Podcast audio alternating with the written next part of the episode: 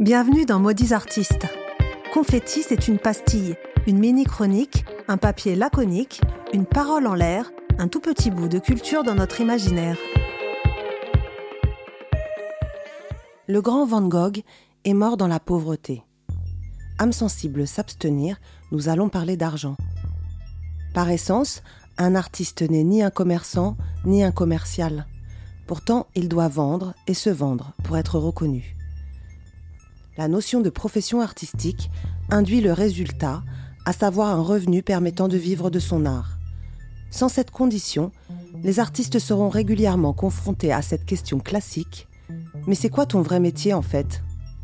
Oui, la discipline artistique est depuis toujours associée à la notion de simple distraction en raison de son caractère vocationnel. Le travail artistique apparaissant comme l'inverse du travail aliéné. L'idée de métier passion semble contredire l'idée d'une juste rémunération, comme pour les infirmières ou les professeurs d'ailleurs. Entre l'artiste et son audience, les intermédiaires sont avantagés. Les équipes et les instances commerciales qui gèrent la diffusion et la promotion d'une œuvre profitent généralement de la plus grosse part du gâteau, laissant quelques miettes à l'artiste qui, on l'aura compris, peut se nourrir d'inspiration et d'eau fraîche. Je vous donne un exemple. Pour un livre, le taux de rémunération moyen d'un écrivain est de 8%. S'il s'agit d'un livre au prix de 20 euros, l'auteur toucherait donc 1,55 euros par vente. La maison d'édition aura pu lui verser une avance évaluée entre 1000 et 4000 euros, ce qui n'est pas énorme par rapport au temps de travail que représente l'écriture d'un livre.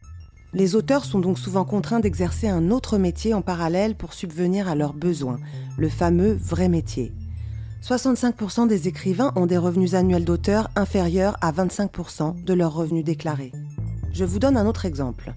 Lorsque vous écoutez un morceau de musique sur une grosse plateforme de streaming, cela ne génère que 0,09 centimes d'euros.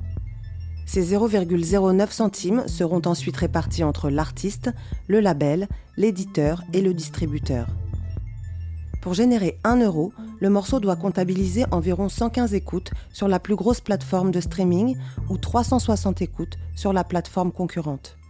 1 million d'écoutes représenterait donc environ 3000 euros de revenus, à répartir encore une fois dans les méandres de l'industrie musicale.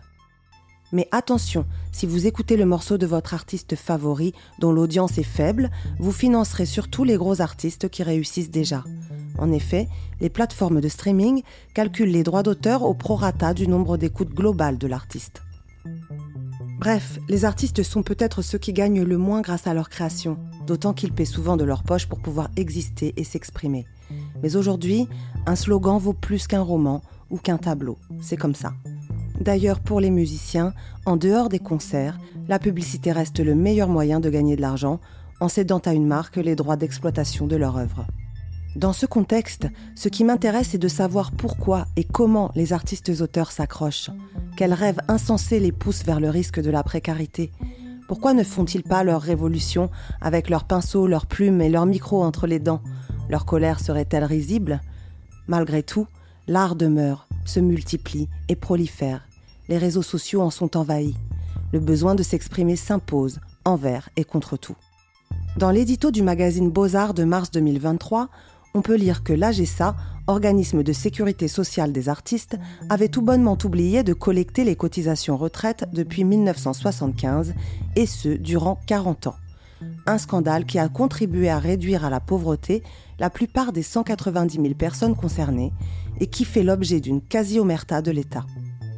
L'éditorialiste ajoute ensuite que les revenus des artistes sont particulièrement bas, car sur les 270 000 artistes-auteurs ayant déclaré des revenus en 2017, moins de 20% perçoivent des revenus supérieurs à 9 000 euros par an. Une fois n'est pas coutume, cet épisode de Maudits Artistes comporte beaucoup de chiffres mais j'espère qu'il éveillera quelques consciences pour que nous soyons plus nombreux à soutenir les démarches artistiques en espérant que l'inspiration survive à ce système. En commentaire ou sur Instagram, dites-moi ce que vous pensez de la condition d'artiste. Si vous voulez, n'hésitez pas à compléter ces informations ou à partager cet épisode. À bientôt pour une nouvelle chronique confetti ou pour un entretien avec un artiste invité. Et retrouvez-moi sur le compte Instagram maudit.artiste au pluriel.